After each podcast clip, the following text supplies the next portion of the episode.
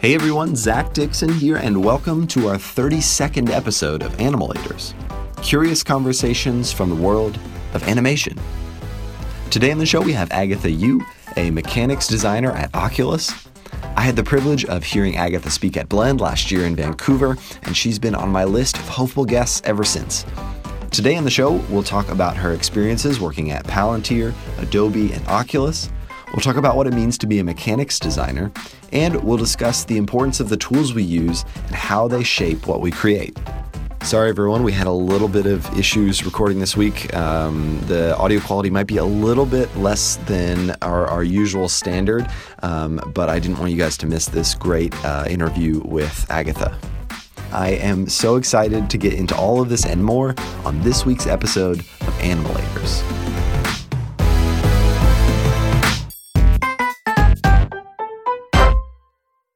Well, Agatha, thank you so much for joining us today. This is this is great. Thank you so much for having me. Yeah. Um, well, well, let's jump right into it. You are um, you are currently working at Oculus in uh, San Francisco. That's right. Yeah. So our office is actually in Menlo Park with the Facebook campus. Um, oh, okay. Yeah. Wow. Oh, very cool. So you're actually like at Facebook then.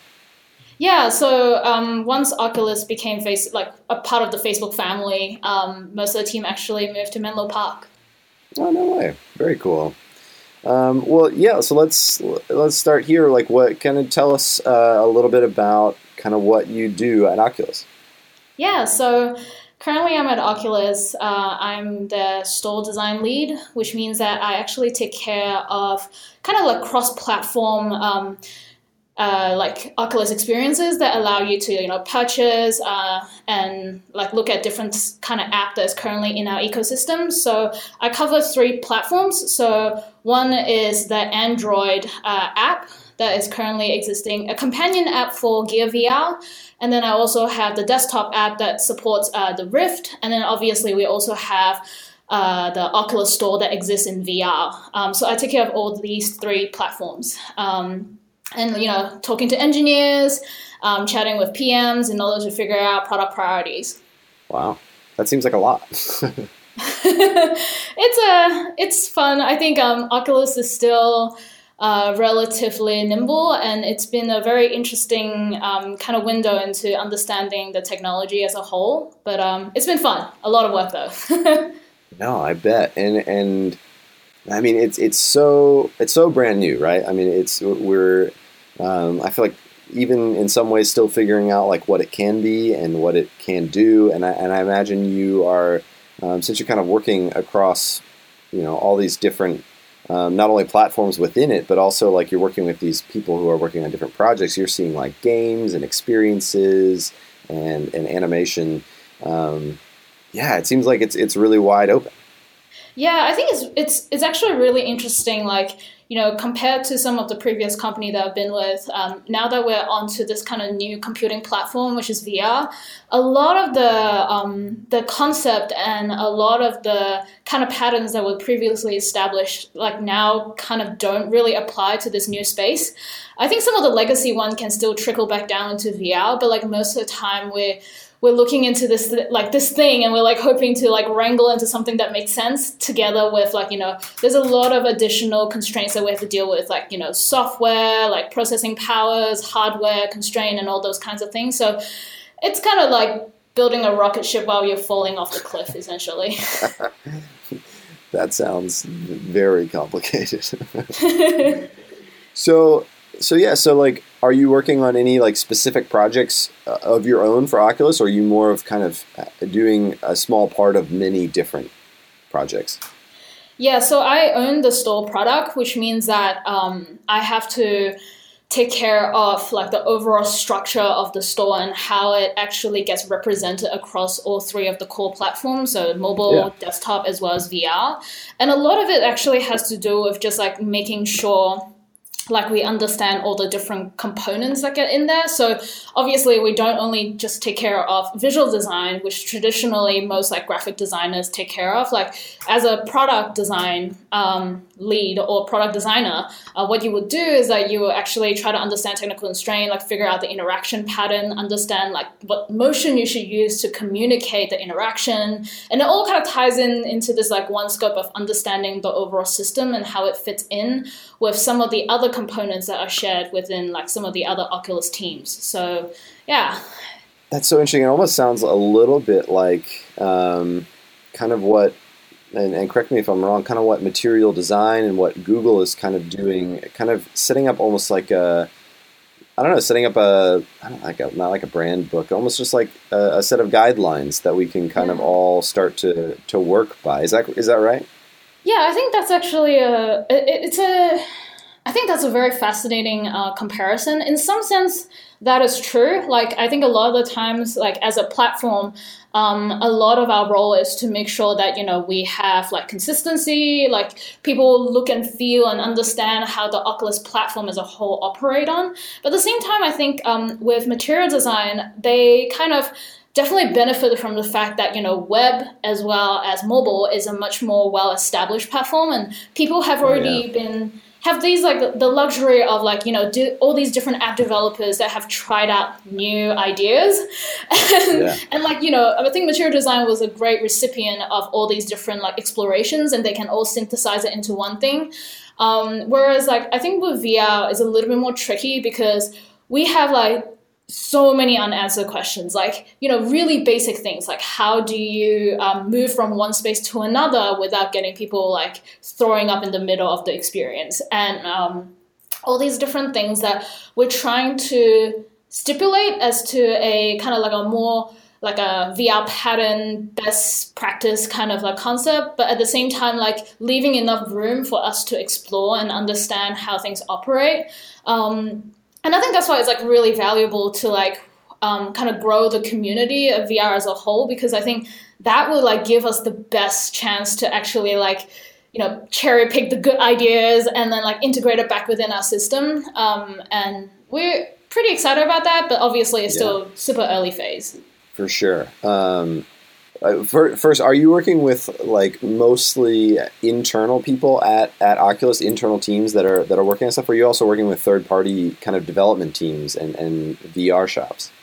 Yeah, yeah. So we have to um, in particular, because I deal with store, which means that I not only have to deal with um, like external parties, so like you know, not only in terms of like some of our hardware partnerships that we have, but as well as the fact that you know I sometimes will have to like help out certain like game studio if they want to promote a certain thing, um, and like thinking about it in a way that is abstract enough so that like maybe we can reuse some of the features um, to promote this app for other uh, content as well. So a lot of it is um, from a product design standpoint, like we think a lot more in terms of okay, what is the thing that this particular party needs, and figuring out like, well, does it make sense to do it once off, or should we like really integrate into the system so that we can keep reusing it? And like that was the part that I was like really excited about, and I think throughout my kind of career, like that's the thing that gets me most excited. Yeah, that's awesome. So like if let's let's say I'm I'm trying to make my first like VR experience yeah. or, or app or game or something like that. Mm-hmm. And, I, and I realize how general and broad of a question that this is, but like what what do you see being the most successful right now? Like like what are some kind of I, I almost like realize that that's like saying like I'm going to make an app. Like what do I need to do to make that app uh-huh. really popular? Um, but yeah, but I'm, are there any kind of like pretty consistent like do's and don'ts and like things that you see being more successful right now than others? So I think um, there's a lot of interest in VR app development, first of all, and I think that's because like it's a completely new realm and people are trying to like grasp like what it is, engage, and I think because of that, there's actually a lot of cost associated with building with VR games, and I think um, that is primarily because like you know people don't have anything to fall back on as they do with like the legacies of web and mobile but at the same time is like i think um, based on like what i've observed so far like looking at the store and what performs well and like you know what are some of the things that really get people excited uh, surprisingly things that people i guess like didn't expect. So most of the time when people think of vr the thing that gets them most excited is actually um, is actually the like they're like oh i want to do like a first person shooter game. Or like you know if you're in vr this is the thing that is going to be the most exciting but Yeah. realistically if you think about it actually um, first person shooter for example requires a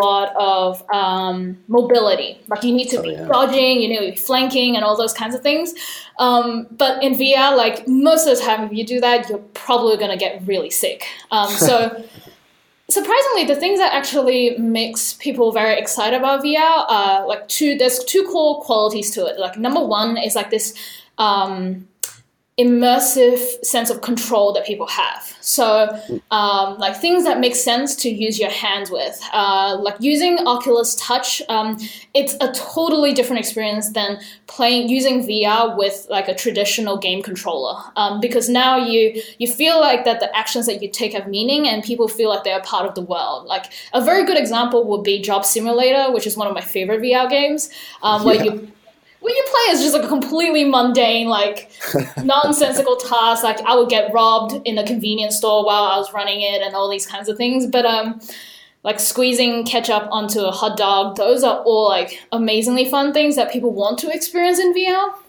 Um, and then secondly is actually I think that there is a huge part about um, with VR because things are so costly.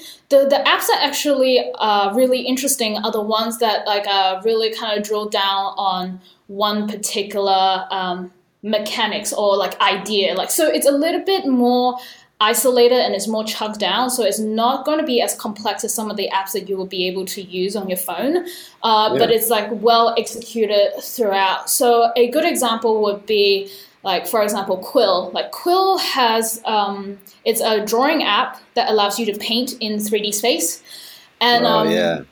yeah, it, it is a really fun app to, to play with. Um, but you know, it focuses a lot on like understanding scale and that like leverage the medium itself because you know if we are thinking about just drawing in general on Photoshop uh, on a desktop, even if you have a Thunderbolt display, like it's still relatively um, small and you have to keep zooming in and out, zooming in and out. Um, but then with uh, Quill, you can be in there. And I think there's a huge part of it is like understanding what VR does well right now and try to make it into something that like people will want to go back because you can only do that in VR.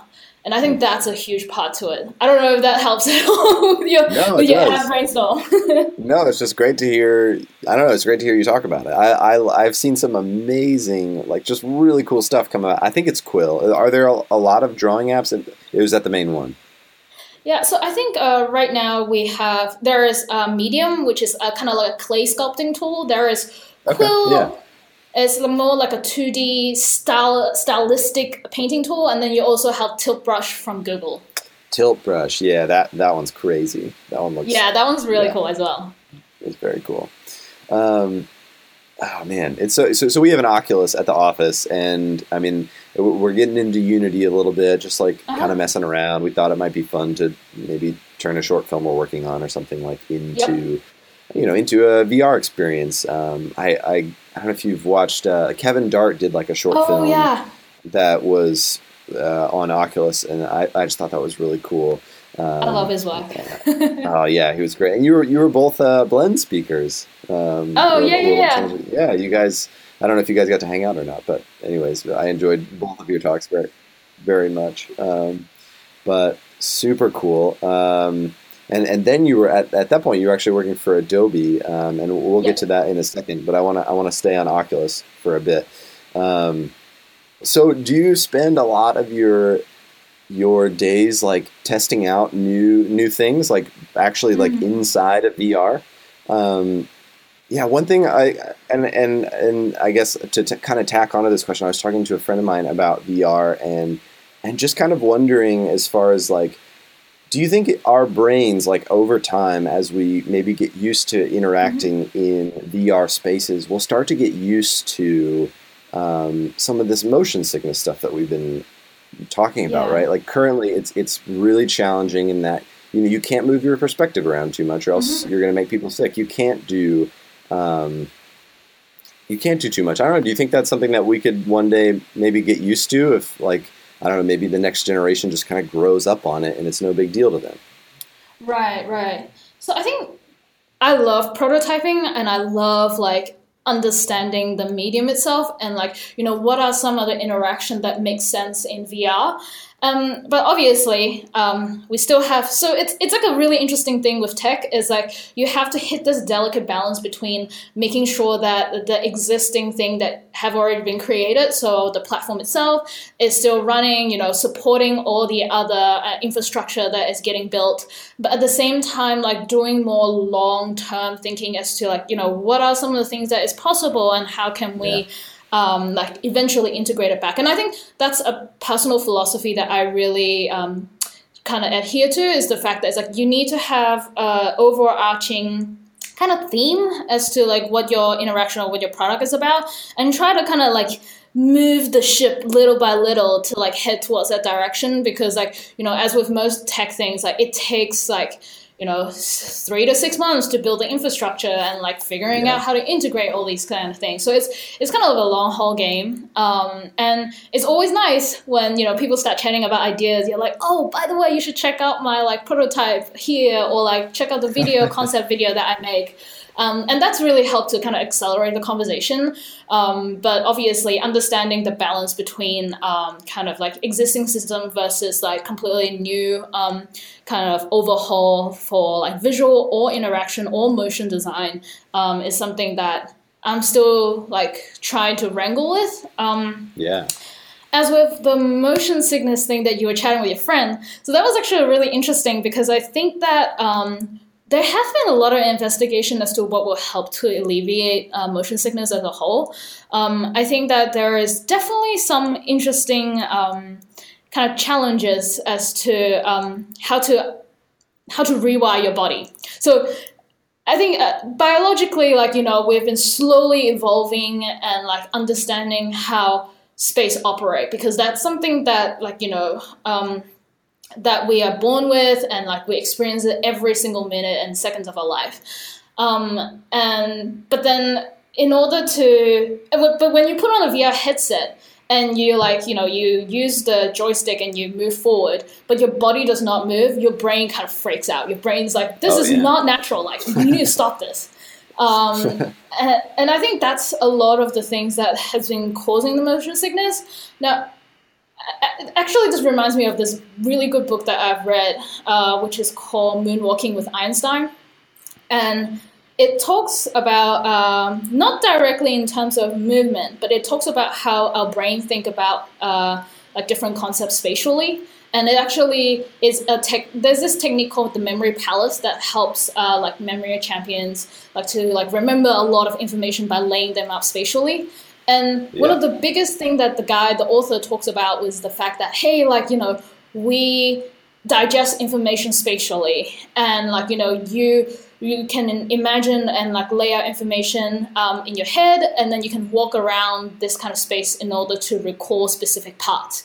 Now, VR doesn't VR gives you the illusion, but not the substance to do it. And I think that's what causes people to be like, when they put on especially when I have like a prototype and I get people to try it on, they're just like, oh my god, I'm feeling really sick right now. that happens a lot. Um, but you know, I think what are some of the ways instead of asking what humans can change, I think what like you know a lot of people are working in VR are trying to do is like what can the what can the technology change? Because I think the way the, the, the rate of change for technology is going to be way faster than biologically rewiring ourselves so that like, you know, yeah. our ear levels is like, you know, balanced when you like have a, the, the vision of moving. Um, and I think a lot of it has to do with like, you know, us as people who are creatives like to think of like interesting way to mitigate that and i know that there's a lot of research as well as like prototyping that people have done to augment the sense of movement um, and like I've seen some pretty cool stuff, uh, even just out in the public. Uh, but yeah. Yeah, no, and it's always interesting to me too when I see kind of VR experiences interacting somehow with like physical environments. Um, yeah. Even in like really simple ways. Like I don't know if you saw the um, the project that the Mill did. Um, I think it was with like Robert De Niro or something, but it was it was about solitary confinement and they they kind of like put you in a space that was like the same you know size and had a bed and that type Uh-huh. of thing. As a, I don't know if you saw that. I just thought it was it was very interesting because you could move around in the space and Uh-huh. like touch touch the walls and things like that. But then you know in in VR it looked like you were you know really in solitary confinement. I don't know. I just like I I think it's interesting when the kind of physical meets uh, VR in, in I don't know in different ways. Have you seen a lot of, think- of stuff like that? Yeah, absolutely. I think that there is like. I haven't actually had a chance to try it, but I, I do think that there is just going to be this, you know, interesting ways to um, kind of amalgamate like virtual world with the reality. And I think that's a lot of people are like kind of starting to probe what does it mean to have mixed reality. Um, giving you the physicality of space without um, uh, but with like additional illusion that is created through uh, the virtual world um, I think like you know Google is working on Project Tango, um, which is like a lot of it is like understanding your existing reality space and how it's laid out, and then how do you overlay like virtual information, a virtual world on top of your existing world. And I think all those are like super exciting to see how it turns out. Oh yeah, definitely. Is that uh, kind of more of like aug- augmented reality type space? Uh, yeah, yeah. So they have like an augmented reality side to it, uh, as well as the fact that they have mixed reality, which means that you could potentially be at home, um, and then they could like transform the entire your you know your couch your kitchen table and all those things into like maybe like a wall room or something like that so it will be aesthetically it will be all pixelated like it will be all pixels uh, fabricating a, a completely different reality but using the same like physical object that exists in the reality That's so cool. That'll be so. I, yeah it's gonna be it's it's gonna be so interesting to see like where we are in a decade from now as far as like Yeah. VR, um, especially as we just kind of get used to the language and the and the medium too. Because I think yeah like I, I don't know you see it in like um, I don't know even like the touch space right? Like with um, like you see it even even in the evolution of just like iOS like yeah. it started out as this kind of like skeuomorphic um, interface and because you know we, we had to know like what we could touch and what we couldn't and like what was a button and what wasn't. But now like you know we, we're we're used to it. It's it's and and there, therefore the design has shifted away to something that's maybe a bit more abstract but yeah. but we've kind of learned and we, we understand what all this is going on. And, and a five year old can use an ipad and it's you know like second nature to them. Um, and i don't know I, I wonder like maybe what those things are now that are like the, the version of that right? That we're just like yeah. we're we're still learning like how to interact with these spaces and, and eventually we're going to get used to it. And i wonder Yeah. what that's going to look like I, I think it's really fascinating because I think that the, the transition is actually very similar to, for example, when people used to have like go to go and watch a play in a theater, and then um, like you know movie as a medium came out, and people at first like really copy the par- the old paradigms of like how theater Oh, works. Um, like you know Mhm. you have like a static shot, and you just like do the you just like fill out the scene, and then you take away the elements, and you come back in. But then as time like moves on like people like discovers like oh no you can actually use editing to like you know cut from one scene to another or to establish like different timing and it actually does not feel weird and you know audience kind of accept that that is the matter of fact um, and I think that same will happen with VR. Is like you know right now I think a lot of the things that some of the VR creatives are doing is actually um, like kind of looking back on like maybe how we interact with technology, like on our touch uh, devices or like on desktop, and then like how can we um, like kind of morph it in a way that works in VR. And then as time goes by, like I believe that like things will get better because like hardware gets better, controllers get better, and then like people have more knowledge about like what you should and shouldn't do and what you can do. Um, so I, I'd love to I'd love to jump back in time for a bit with me. Um, So have have you? I mean, you always haven't been you know working in VR. You you spent some time at, at Palantir and also a, a, a time at Adobe. Uh, and I'd love to get to all those. But how did how did you kind of get your start in in the creative industry? Um, did you kind of always know that you maybe wanted to be an artist or, or a programmer or designer of some kind? Um, that's that's a very good question. So I came from a very strange background, I guess. Um, so I I was born in Sydney, Australia, and um, I've always really liked uh, math, and at the same time, um, I was actually very poor in language. So I was born in Australia, but then I was raised uh, in Hong Kong for primary school and kindergarten, and then Oh, I wow. moved back to Australia, yeah, for high school because my mom was basically saying, "It's like your English is really atrocious. Like you really need to fix this." Um, so, so what happened was that when I moved back to Australia, I had a very hard time, like not only learning the culture, but mostly actually the language barrier. And as a result, like I actually most of the time I just like hanged out at the library, um, and I learned Flash. And Flash was something that was like really engrossing to me. Not only of the fact that like you know I can um, you know, anime and things like that. But there's also this element of playfulness and interactivity that gets attached to it. It makes it feels alive. Um, and and I, I was like really engrossed in that, but I never really treated it as a serious uh, kind of option. Uh, and obviously, coming from a more Asian background, um, I did well in school. Um, I got a full scholarship to go and to do Bachelor of Law, which in Sydney is possible. It's like a five year program, and then afterwards you get a JD. Um, Okay. And like you know, my parents are ecstatic. They're just like, "Yes, yes, I'm so happy for the you." Yeah, Yeah. yeah, you've completed the dream. We don't need to take care of you anymore. You can go off beyond your own. Um, but what happened was that actually, so I I studied law. I did like you know I did part time at law firms and things like that, and I, I actually really under, enjoyed the the theory of law, but I did not enjoy the practice of law. So um, I, I love learning about all the theories around like you know how do you like understand basic principle how do you go off from like, how do you extract principle out of precedents and all these kinds of more abstract concepts and they were like really fun um, but then when you get into like doing part-time work at law firms you realize that that is not the world that they exist in. They like exist in a completely par- different paradigm where you're mostly a spell checker. Like i just read a lot of documents all the time. Uh, um, yeah.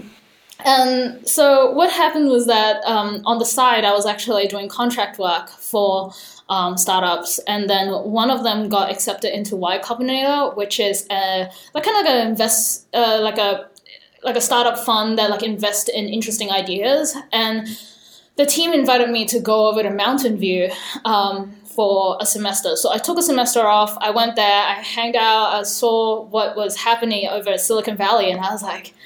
I'm not going back to, to Australia. so I kind of stayed, and uh, that was the thing that got me into it. And I think it's it's kind of I've always been uh, a little bit weird in the sense where um, I think even before motion become a big thing in tech, like I've actually always been using uh, Flash at first to build like prototypes and like expressing the ideas that I have um, for different like tech products or even just like general concepts um, in Flash, and then eventually moved on to After Effects. And I feel like that was like such a great way in terms of expressing an idea at very high fidelity and get engineers and PMs and execs to be excited about the idea so that you can propel it forward.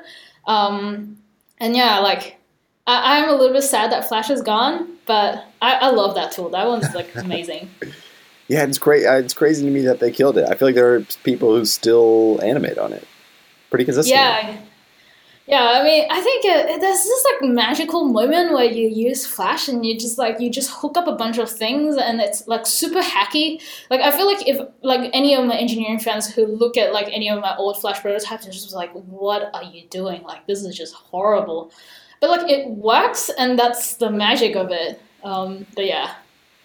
So, so during this transition from law to animation, motion design, um, yeah, like, were your did your parents like kind of know? Did your family know what was going on? And like, that's that's like quite a shift. Yeah, I think um, my parents kind of. My mom translated from a tiger mom into something that is a little bit more mellow, and Okay. and when I when I when I told her that I was like, yeah, I think I'm just gonna go to Silicon Valley for a while, and I'm gonna take a break off the semester, and she was like, okay, well, you know, I, I, she was like, she's like, I don't know if this is cool, but like you know, if it's only for a semester, that's fine. And then uh, when I got there, and I I kind of like absorbed a lot of the knowledge, and that was always the thing that I really cared about. I was like, what can I learn from this experience? And um, when I gave her, I still remember that time when I gave her a call, and I was like, so. I don't think I'm gonna come back. She was like, she she like paused for a very long time, and she's like, I knew it and she she kind of just accepted it and she's like i'm just going to put all my hope into your brother. It's all good. Oh, no. so it's always good to have a sibling. That's what i've learned. Yeah yeah yeah. Where's your brother now? Uh, he's actually he's moved to hong kong. He works in finance so he definitely oh. like fulfilled the he fulfilled the the promise that i i did not deliver. Oh no. Do you get do you get um i don't know do you do you visit your brother or or fam are you, your family still in sydney no, so um, after my brother moved to Hong Kong, my parents actually moved back to Hong Kong as well. So they okay. all live there. Um, yeah. Nice. Yeah, that, that's. I mean, that's quite a, a trek, though. Uh, do you yeah. do you get to Hong Kong very often? Yeah, I go back like um, once a year. I actually find it um, very refreshing to yeah. go to a completely different space, but also in a world because like you know I I've been living in Silicon Valley for the last uh, three to four years, and um, it's a beautiful place, and it's also like people are very excited about new ideas. But at the same time, like sometimes you want to have a more diverse uh, experience in terms of not only tech, but like you know you want to appreciate art that is not in digital format. Like you want to you want to see things, you want to see interesting architecture, and you want to understand other elements. And I get that by going to Hong Kong or going to uh, traveling to other places. Like um, I go back to Japan very often because I lived there for a while. Um, oh wow. Yeah, yeah, yeah. So it's it's always very nice to like sometimes do a mini escape from the, the tech world. But yeah. So, as far as uh, you you ended up at, at Palantir at some point, is is that correct? Is that kind of your next sta- stop on on this adventure? Yeah, so when I um, when I decided to stay in America, uh, I needed a visa. so I was also looking into doing something because I had the, the startup experience and I wanted to do something that was a little bit more mid-sized. I wanted to get a general sense of like, you know, what are different um, environments. And I think um, when I came to America, the one thing that I realized actually was that I was really interested in building tools. Um, tools was something that was uh, very how do you say personal to me. Like I felt very empowered when I uh, played with Flash, and I I always will remember the time where I would spend many hours in the library just to like figure out certain components and how they all fit together. And so that was kind of like the criteria that I had when I uh, decided to like look for opportunities uh, in America. And Palantir was one of the uh, more interesting company that does like uh, hardcore tools, I guess. Um, I wanted to learn how to build mechanics. Like I really was curious about like what does it mean to um, use technology to extend what humans can do, and that's I think because like if you think about it, like in the tech world, there's like two camps usually in terms of like technology that's provided to humans is like there's one that is like oh we want to make things as efficient as possible for you so you don't have to do anything. Like you just want we just want you to not touch the system we'll automate everything everything will be perfect. And then there is another camp of apps that actually augment what you can do and make it and kind of amplify and make it more powerful. So you know with you who might be like um, using After Effects or like Excel and like those kinds of tools that enable you to see things that you couldn't see before and think the unthinkable thoughts. Um, I think that's what I was like really excited about when I got out of when I got to America, and so I looked into Palantir and I became their map designer. Uh, not necessarily like designing the map itself, but I'm actually designing the tool that allow people to do geospatial analysis. So like understanding um, data from a way that is like laid out in a map format and how to get insight out of that. Like what does it mean to like fiddle with all these numbers and like have a visual representation of it in a map format. So yeah, that was what I was worked on uh, when I was at Palantir. No, and I, and I love that, and I love so on your website you you call yourself a, a mechanics designer, um, and so yeah, so you were you were doing that kind of right away um, at at Palantir, um, which is awesome and and yeah, you kind of dived really into yeah you kind of dived into a little bit of of kind of what that means, and and you you essentially build tools, and I, and I think that's awesome. I think that's like I don't know. I think there's like something like fundamentally like human about like making tools to essentially better ourselves, right? Like I, I can't remember where this is from. I think it was like from a movie or something, but like you know, like that's one of the things that like really separates us from like from animals, I guess, is like our ability to kind of like offload some of Yeah. like our um our our thinking. Like right, like we we essentially just just the ability to like write down numbers um, and like kind of store that information externally and and Absolutely. just that tool is, is a way that we can kind of essentially um, I don't know, just like kind of grow and almost like self-evolve, right? Like like become Yeah. smarter by by designing tools, and I think that's just something that's fundamental Absolutely. And I think human about us, right? That's something that is really interesting that you can also observe in nature. So like there, there'll Yeah. be these like funny documentary that you'll be watching where like the monkey like learns to use like the rock and like hit on like things in order to open the coconut. Like those are all like really fascinating things that is like, you know, if they didn't think of like using their hands, pick up some random object and like understand the fact that if you smash on it like something will happen. Like Yeah. I think that's what makes us different and and like very much so in a way where it's like I don't want to get like fully like apocalyptic here, but you know with with AI and things like that and like what does it mean for uh like you know when our kids or like our grandkids where like computers pretty much take up most of the work that you're going to do uh, like Sure. how how can we like it's i actually think it's great. Like people should not be doing repetitive boring same old work that like you know some of the people who currently work at desktop will have to do. Um, i think that's great but at the same time it's like well then like what are all these people are going to do now that they don't really uh, they aren't necessarily needed for doing like office factory work? And i think there's a huge part for us to take advantage of the fact like you know humans are humans are great at thinking uh, like making connections that is seems completely absurd. And i think computers still lack that capability.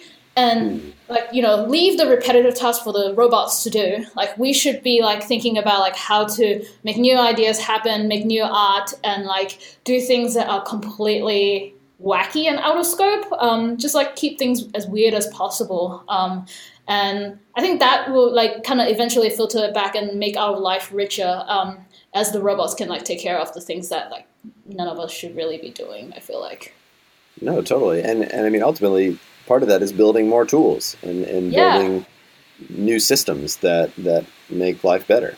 Um, yeah which I, which I think would be awesome. Um, so, I guess as far, as far as building tools go, so I, I, I mean I heard you speak at Blend, um, and you were talking a little bit about um, your kind of time at Adobe, and and if I remember right, you were working on.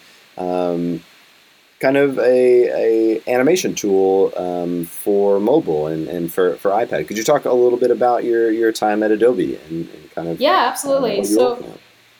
I had a I had a really great time at Adobe. I think um, it is it, it's definitely a very interesting um, company, especially because of like my affiliation with tools, and I, I really wanted to see what does it mean to build something that is open ended but systematic. So, for example, what what I meant by that is thinking of it this way, where you know, a lot of the times you have um, certain tools that allow you to do a very specific workflows, and that actually has become quite prevalent in um, tech in general. So, like if you think about Uber, like it uh, puts you through. It's a technically a tool that allows you to get a car in front of you, and then you can hop on and go to a particular destination. But everything is very wizard like. It's like almost like Clippy. It's like you do step one, you enter in your location, step two, you do this, step three, and everyone goes through the exact same flow.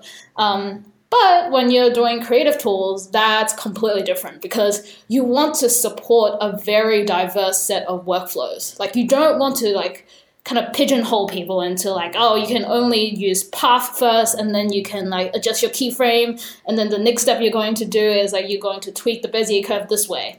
Um, that is not what Creative tools about. Creative tools about building um, systems in a way that can support all these different artists doing different workflows so that they can express their different styles. And Yeah.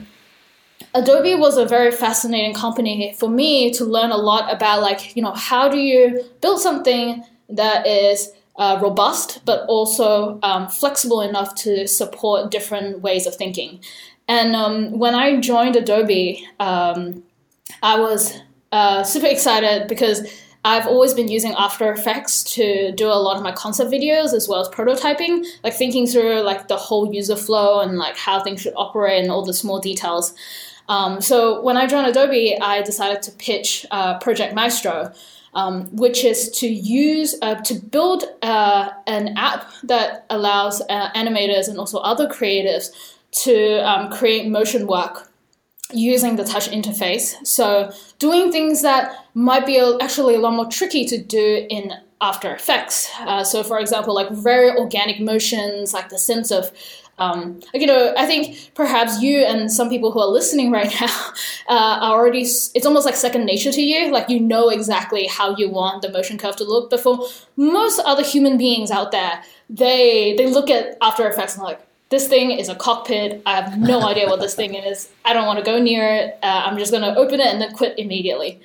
Um, and so, like, bringing back the organic feel uh, via touch. So, using your fingers, something that you're already very comfortable using um, to emulate motion. And and it, it was a very interesting experience as a whole because, like, it helped me i thought i knew after effects relatively well when i joined adobe but when you actually go into production and under talking with engineers and understanding like oh like uh like you know can we do it like this? So it's like no it's not as simple. So a very good example would be um, just simple like hand tracking like using your fingers to draw out the motion path and like figuring out how to smooth because what oh, we want yeah. to do is that there's compatibility across After Effects and Maestro. And um, the tricky part is like, well, you know, if we want to put over to After Effects, it means that we're going to generate a whole bunch of keyframes, just like a keyframe at every single frame. And that's, I told them, I was like, that's not usable. Like, no one is going to want to open this in After Effects. Um, so then you need to figure out how to do smoothing. But the tricky part about mo- uh, like using your fingers to track the motion is the fact that not only do we need to like mathematically smooth the x coordinate as well as the y coordinate, we also need to figure out like timing and at what point do you because as you smooth the curve what happens is that you lose the fidelity in the timing. So like maybe at a particular point you wanted the butterfly to land on the flower but as you do the smoothing it actually removes that position and then like it will like you know miss all the timings that you would have uh, for like the audio track that you might be playing in the background which makes the information like unusable as well. And yeah and a lot of that is like really interesting because you kind of get to see under the hood like how after effects work. And you know it's not the perfect tool but it is like one of the most powerful tools i think for expressing ideas.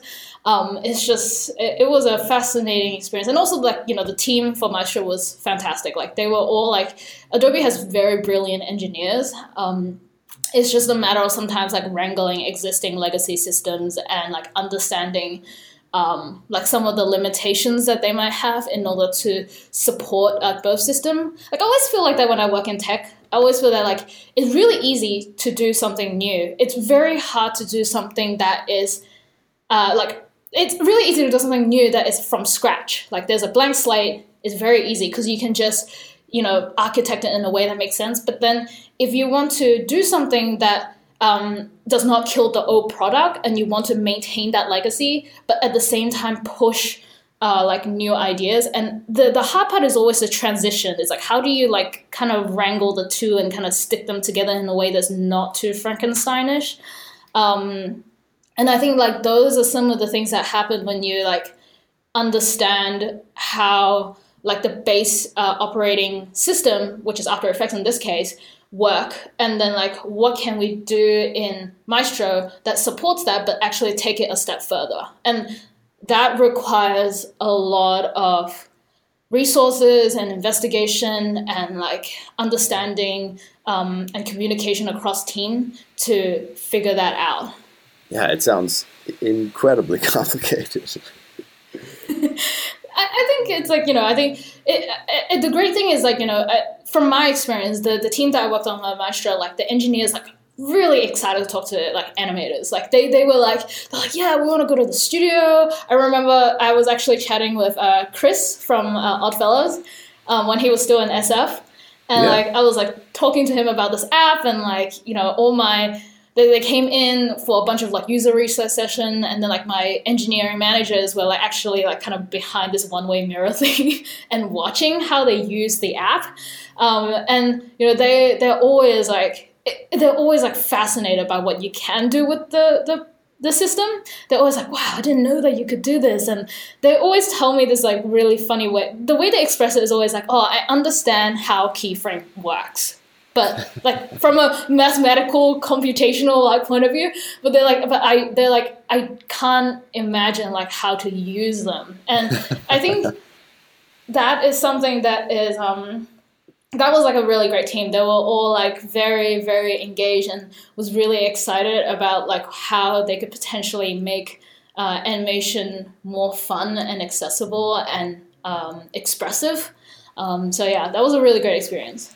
No, I, I think it's a little bit of uh, a bummer as far as like I, I was really looking forward to seeing um, seeing Maestro and seeing like kind of how how that would all come together, especially with Adobe's kind of massive push um, towards all of these kind of mobile mobile apps, um, especially yeah. like um, with how powerful. Um, like especially Lightroom. I don't know if you've used the Lightroom app too much, but it seems like uh, I feel like I heard that like ninety percent of like the full Lightroom is like available on the iPhone and iPad, and like even yeah. adds like some features that aren't even there on on desktop. And um, I don't know. I think that's that's really cool, and and um, I think it, would be great if we had some kind of tool on, on the animation side. Yeah, absolutely. And I think that there is um what I'm hoping for is not like, hey, like we only want you to use Maestro, we only yeah. want you to use Touch Device. Like what you want is like the two, right? Like it's kind of like a tango. It's like you have one that is very logical and very precise, which is After Effects, and then you have one that is very uh, organic. It's very uh, fluid, um, which is your finger on the touch screen. And yeah. what I was hoping was that like the new form of art that could be expressed in the two um, kind of uh, ways of doing motion. Um, and you know, I think that there is like this like now that you've brought up like you know like adobe's push for mobile in general and i think a lot of people are investigating how to do tools in um, mobile space and i think that was actually one of the things that was fascinating to me when you know I talked to the Oculus team is that like a lot of the vision um, for Oculus is for it to be the next computing platform, and I definitely believe in that. And but to me, like a huge part that like you know sometimes I talk to the team with is the fact that you know mobile never actually became an independent computing platform. It's never overtaken PC. It's never actually like replaced PC completely. Um, and I think that there is a reason associated with that is actually because like mobile is not recursive. Like it cannot create itself. It's not like you can like program an app inside your iPhone so that yeah. you can run it on an iPhone. You still need to rely on the PC. And I think that is like a very interesting um, observation in a way that if you think about how do we make VR the next computing platform and there is a huge part to it it's like investing in the tools like investing in like creation tools um, that is appropriate for the medium. So like you know i think a lot of people use lightroom uh, on mobile because you know your phone is essentially a camera and that is the medium is well suited for like videos and photos. Those are the input methods that um, your phone gives you. And then if you think about it, well, like what can VR do? And I think that it's going to be focused a lot around like how do you um, kind of create interactivity, uh, interactive experiences in VR with VR, um, so that people are excited, and that will help a lot as well to kind of like make the make the the market of VR a little bit more mainstream. Because right now I know it's still very niche, um, and yeah. Well, no, and I, and that that fits in really well. There's a there's a quote on your website that, that says, uh, "When you make a thing, it's a souvenir of your experience with the tool." Um, and it just says un, from unknown. But I thought that that was kind of amazing, and and I think it plays right in with what you're talking about, right? I mean, like yeah. it, it'll be interesting to see exactly what you're saying, where, where like we start to see like VR experiences crafted inside of VR, I think that it'll be unlike anything that was ever possible before. Yeah, absolutely. I mean, like I. I've also like earlier on. I also spoke with uh, Mindshow. Um, I don't know if you know. It's a uh, it's a VR app that allows you to role play and kind of be an animator, but you kind of role play the character. And um, it's a very very fun experience it's uh, like you know as you act it out with your like hand controllers and like your voice gets recorded and gets distorted for the particular character it's a very um it's a very vr appropriate experience and then i think those are all the interesting experiments that people are doing and trying to understand like what can you do with vr that you couldn't do in previous uh, like kind of mediums. And i think and also like you know if you think about like how we work in general like sometimes i have a relatively clear idea as to what i think i want to make. But then as i sit down and i like go into after effects or go into unity or go into like just basic sketches it's like your ideas change a lot based on the tools that you use because your head is like kind of wired in a very particular way and uh, based on like you know what options you have available to you. And uh, sometimes it's like you know as i built the thing in unity i realized i was like no this is a horrible idea. Or like i change complete direction.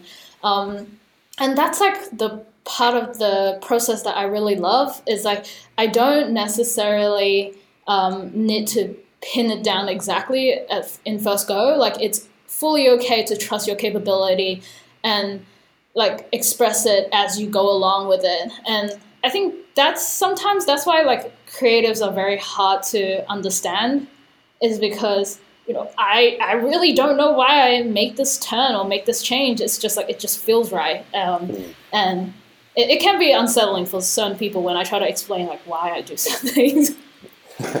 well, no, and and it's interesting how much your tools kind of affect those those decisions, and even just right, like the yeah. amount of the amount of like different types of tools. Like I like I don't know, just like my my kind of recent adventure into um, coding and, and using Unity, like it's yeah. it's kind of changed the way I think about making things it, just by even even coming bringing that that kind of knowledge and experience of, of how a different tool functions like changes the way I use other tools too, which I always think is um, super fun. Like it's just really fun to to learn those those kind of new processes and new ways of thinking. And I think that's ultimately what makes, I guess, people unique in their their kind of creative uh, aspect, I guess, or their, their uh, perspective. Yeah. yeah.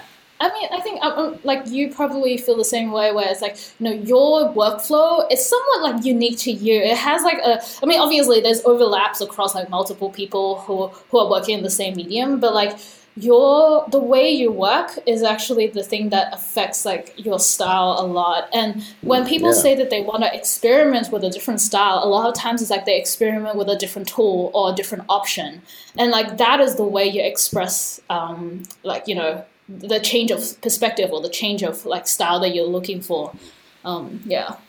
Is there any new tools or, or um, kind of new, new things that you're specifically trying to learn right now yeah, so I'm still trying to get better at Unity. Um, I oh, nice. started. Yeah, um, it's it's been a very uh, interesting experience. I think, um, especially because I'm fortunate enough to have that. Uh, uh, kind of option like in like I can work on this during work time like I can learn it and I can like tinker with it as I'm working and like exploring different ideas I think at the same time like trying to learn like 3D tools like Maya and really getting a better sense of what does it mean to do real-time rendering so you know in the past like, oh, because yeah. i'm more used to after effects and cinema 4d like those are very like you know kind of like oh just like start the render and then you leave it but no things are completely different when you're in vr where you have to take into account a frame rate polygon count like dynamic like real-time lighting what does it mean to write shaders um, so there's a lot of other things that I have to take care of and like try to get a better grasp of. So um, yeah, there's just like a mixture of things, and I've have a couple of game ideas in my head that I kind of want to do as well uh, on the ah, side cool. as a personal project. Yeah. So we will see how that goes. I'm pumped. Yeah, I'm pumped to see what what those end up being. Um, it's funny that you just said learning how to write shaders because that's what I'm like trying to figure out right now, and it's oh, like. Yeah it's really uh, it that's next level. I feel like like oh totally yeah. There's actually a really good site called uh, Shadertoy. Um, and it's just like a bunch of people uploading like their own shaders so you can have a look at them and then like tinker with some of their values so that you can understand a little bit more like how they operate yeah no that's that's super helpful it's just me like getting personal advice about my projects right now but hey i'll take it um, we're all no, that, yes we are we really are no but you, you mentioned um, the real-time rendering thing i've I've seen some crazy stuff coming out of Unity recently. Like even in the absolutely just like I, I think somebody's either did or making a feature film, like a feature 3D like film that is they're using Unity as their main render environment and it's not yeah. like photo real. It's not like hit, they're hitting Pixar, but it's it's definitely got its own unique look. And I don't know. I thought that was fascinating, and and uh, and I'm I'm and it makes me kind of hopeful, I guess, for because I'm I'm like I'm I'm just right in the thick of a, of a massive uh, you know Cinema 4D Octane project. Our renders are taking like you know 30 hours for yeah. we're doing 4K right now, and it's it's a nightmare. It's just like it's so intense. Um, and and it just makes me so excited to think that there are people out there, you know, doing some really beautiful, beautiful stuff in kind of real time 3D space. It's super cool. Absolutely. Yeah, and I think that it's like something that I also um, gain a much better insight into is um like why gaming industries are so heavily specialized because like at first when i was like when i was like younger and i was like playing video games or whatever i'll be thinking to myself I'm like well why why do you need to be and like a specifically an animator? And then why do you need to be specifically for someone who like weight like fabric and like rig characters? Like yeah. why why are things so separated? Because like for me it's like i'm like oh i want to be a 2d animator which means that i'll probably learn illustration. I will learn a lot of like other things. And i can essentially do one animation on my own. Like i don't need to depend on anyone. But like as you get into like like kind of like real time uh, like game development and understanding like how these system works. It's like you you get a much deeper appreciation for the work that they do. It's like you you learn that it's like oh no like you know very basic things like how do you rig the character and like how does the fabric flow? And like those take a long time to like actually polish and do well. And there's a it's funny because like now that i sometimes like the recent like christmas i went home and i was playing overwatch with my brother and i was saying to him i was like dude do you know that like this entire thing is made by like a whole bunch of artists like it's like it doesn't come like out of the like out of nowhere. Like someone have to craft each of the triangles and then like extract like normal maps and like buff maps. Yeah. all these kinds of things out. And i was like and he's like i don't know this is like way too much for me man. Like i don't want to deal with this. But just leave me alone. I want to i want to i want to shoot some people. Like come on. Yeah. Yeah. That's so funny. Um it, it's it's it's like very humbling. Like it's very like I uh, as I like dive deeper, I'm just like wow, like you know they it, there's so much love and so much care taken into like building like doing world building and the thing is that is like you know the amount of detail that you put in is uh, helps to express your idea um, more and more. Um, and I think that as we move to a stage where we focus more on interaction uh, versus passive consumption, like we are going to have to do much more in order to support this sense of like illusion of like you know immersion like the fact that you're in a world and not just something that like some random person just stick together um, that you feel like you're really there and and I think that that's the part that I think that's why creatives have a much bigger role to play as this kind of um, medium grows and yeah become more mainstream. No, definitely, and it, it is interesting, like just to see this kind of like I feel like more and more I see like animation studios kind of like starting to to dive into it. I'm and I'm curious how soon we'll kind of start to see just like full out all they do VR entirely, or for it'll be a lot of these kind of hybrid shops that are just like you know, like our main gig is development, but we do a little bit of VR. Our main gig is animation, but we do a little bit bit of you know Oculus or, or um, yeah, I don't know. It'll be it'll be interesting to see when it becomes I I'm sure you know of, of more mm-hmm. studios that are like focusing entirely on that, but it is interesting that they're blended and everybody's going to kind of come from their like their one specific like right you know their their previous um, I don't know their previous like full time gig and and I think that's why you get such a variety right now. It'll be interesting to see where it goes when when we have people just that's all they do. That's a, that's their yeah. entire shop. Yeah. Yeah.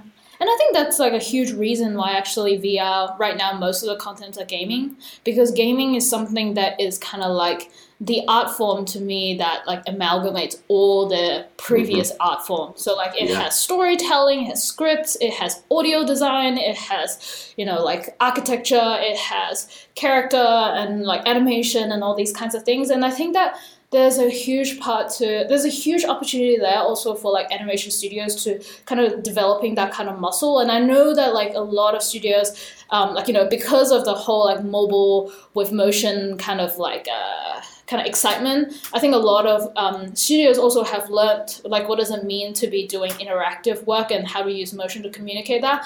And i think definitely like a lot of animation studio will be in a much uh, in a very great advantage in terms of like taking taking VR as a medium like further. Um, and like expressing ideas that like none of us actually imagine. And that part is like i'm very pumped about. I'm very excited to see what else is going to be out there that we didn't expect. Yeah.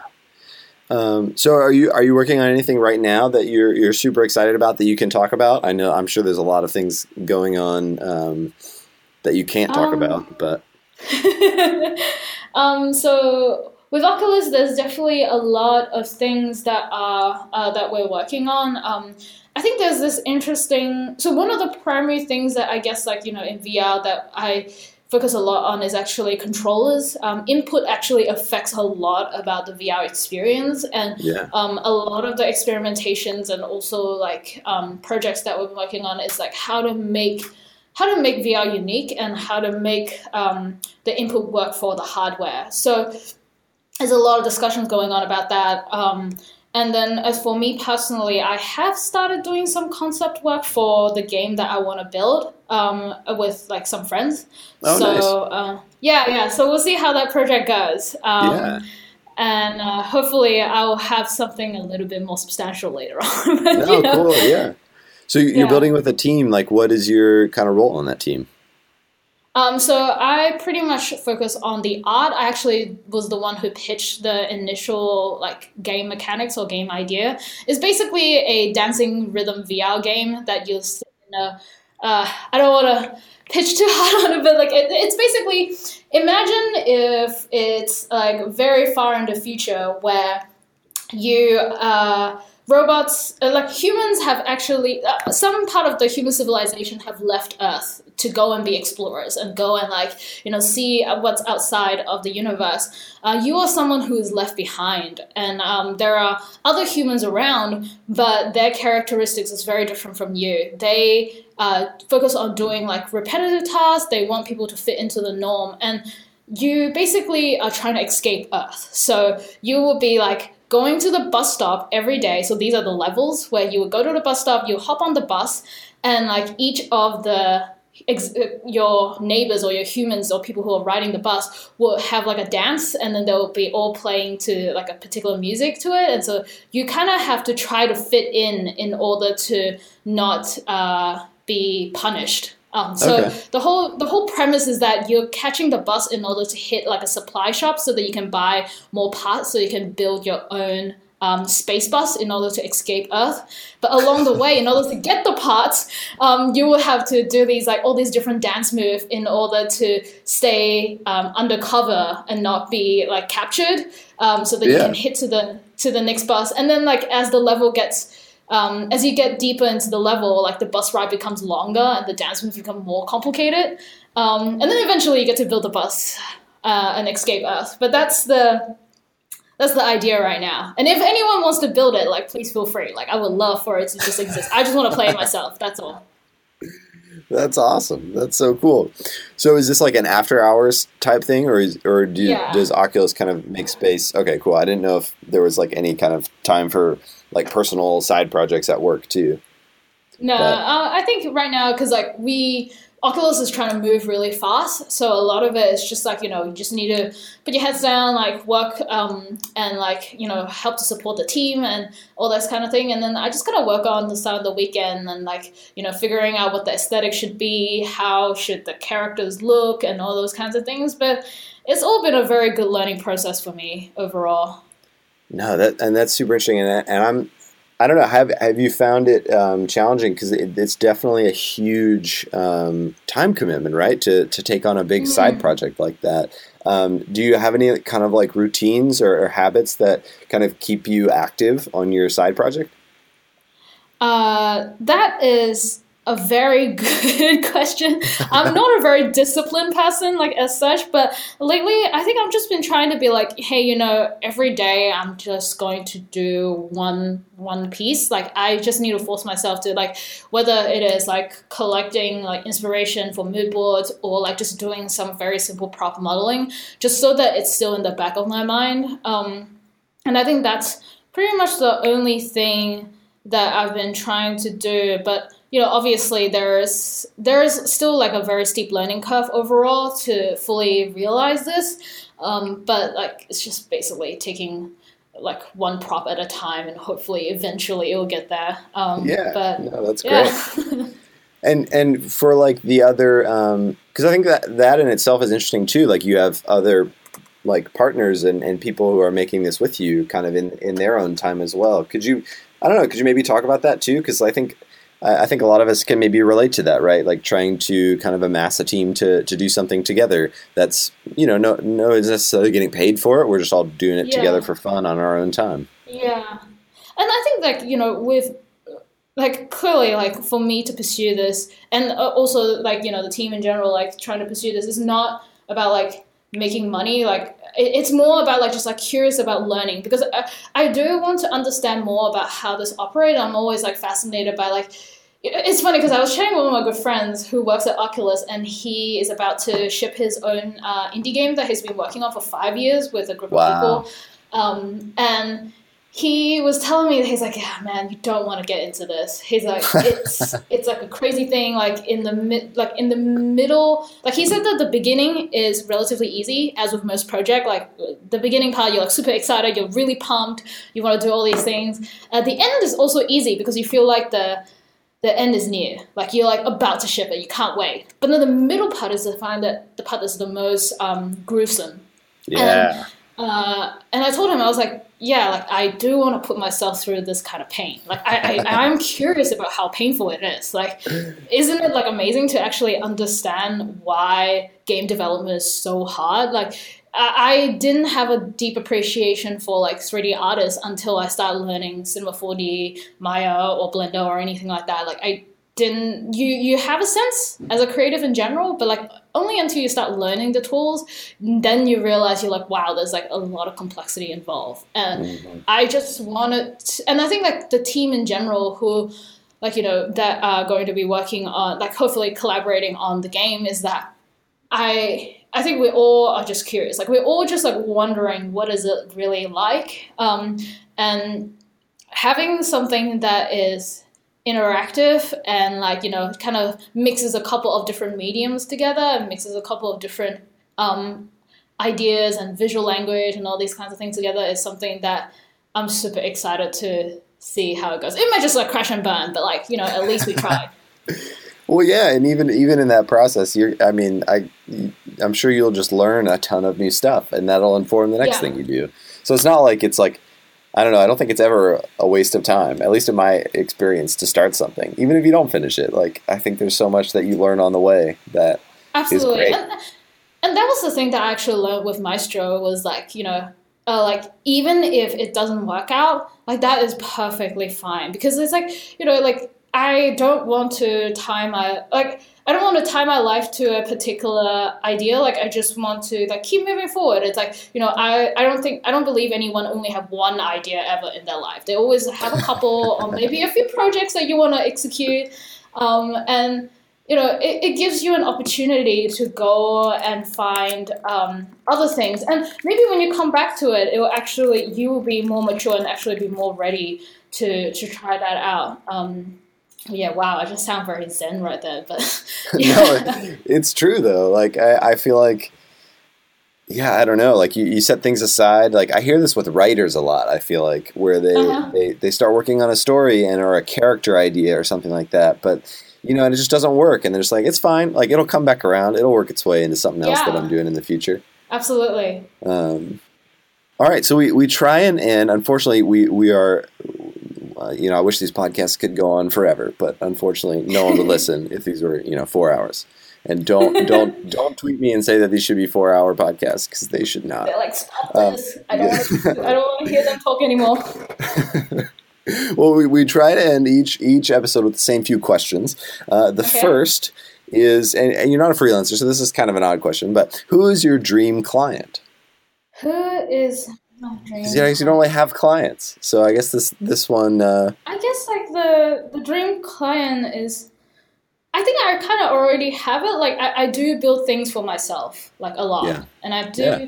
I do think that that's a that's a huge part to like making something that is meaningful and that you care about. And and I I, I really did enjoy like like so far you know most of the things that I've built and most of the projects that I've worked on. A lot of times there, there is an element of me in it and like why would I be using this? Like do I care about this? And I think um, it hasn't made me jobless yet, so that's good.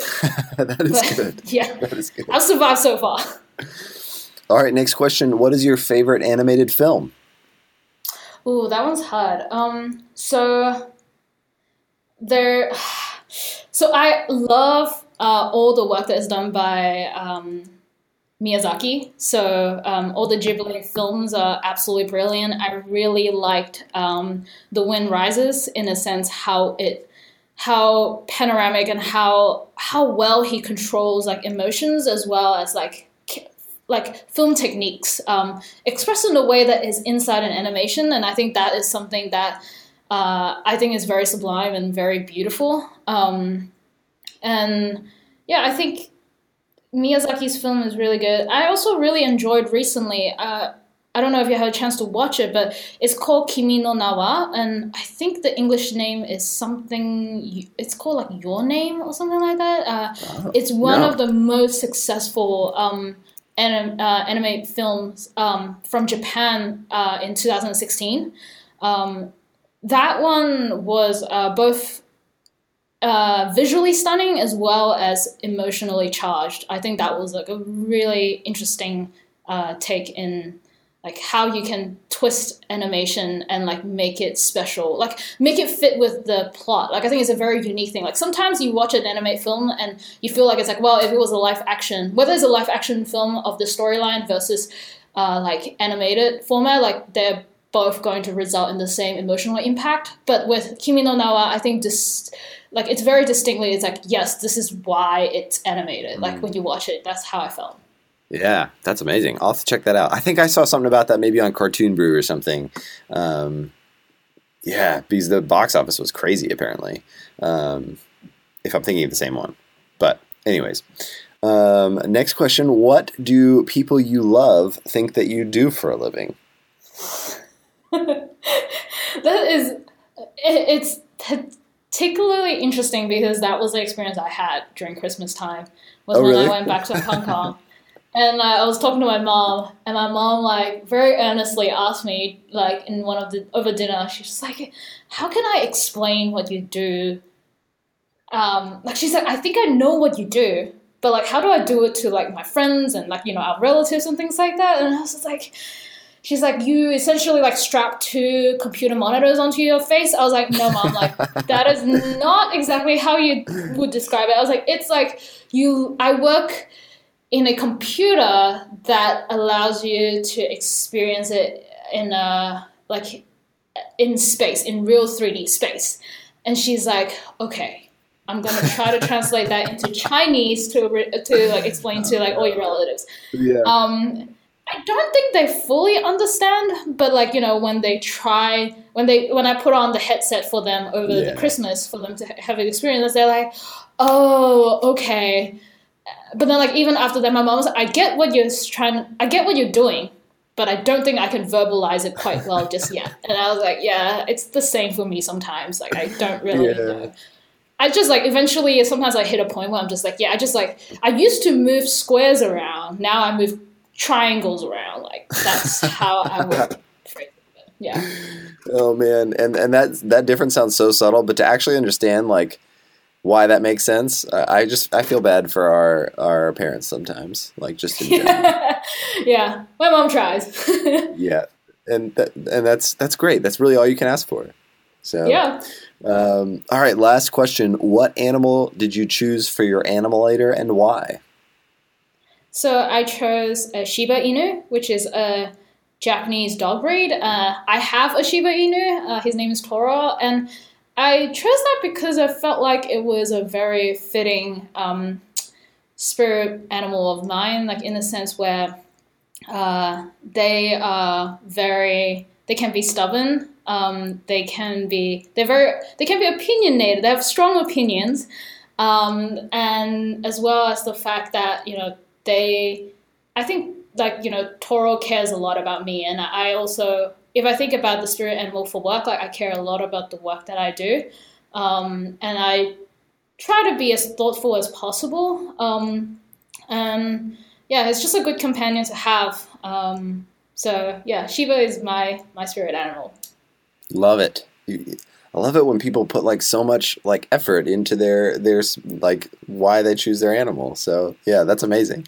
Um, well, thank you so much for for coming on the show and, and being so generous with your time. Thank you so much for having me. It was really fun. Animalators is part of the Gradient Podcast Network and created in collaboration between Identity Visuals and Gradient. To learn more about the work we're doing at Identity Visuals, check out identityvisuals.com or follow us on Twitter at Identity Visuals. And don't forget to go check out the brand new, just launched website from Gradient, gradient.is. You can also find them on Facebook or follow them on Twitter at gradient.is. That's gradient, D O T I S. And you can follow us on Twitter at Animalators. You can find out more about Agatha and her work on her website, agatha.is. That's A G A T H A dot I S. The theme music to the show was written and produced by Cody Fry. Check out more of his work at codyfry.com. And don't forget, you can subscribe to this podcast on iTunes, or you can listen to us on SoundCloud, Stitcher, Overcast, Google Play, YouTube, really anywhere you listen to your podcasts. And if you're into this podcast, we'd love for you to leave a review or drop us a note. We always love getting your feedback, and when you leave us a review on iTunes, it helps other animators find this podcast too. Well, that'll do it for this week's episode. Thank you guys so much for listening. I can't wait to be back in a couple weeks for another episode of Animalators. Curious conversations from the world of animation.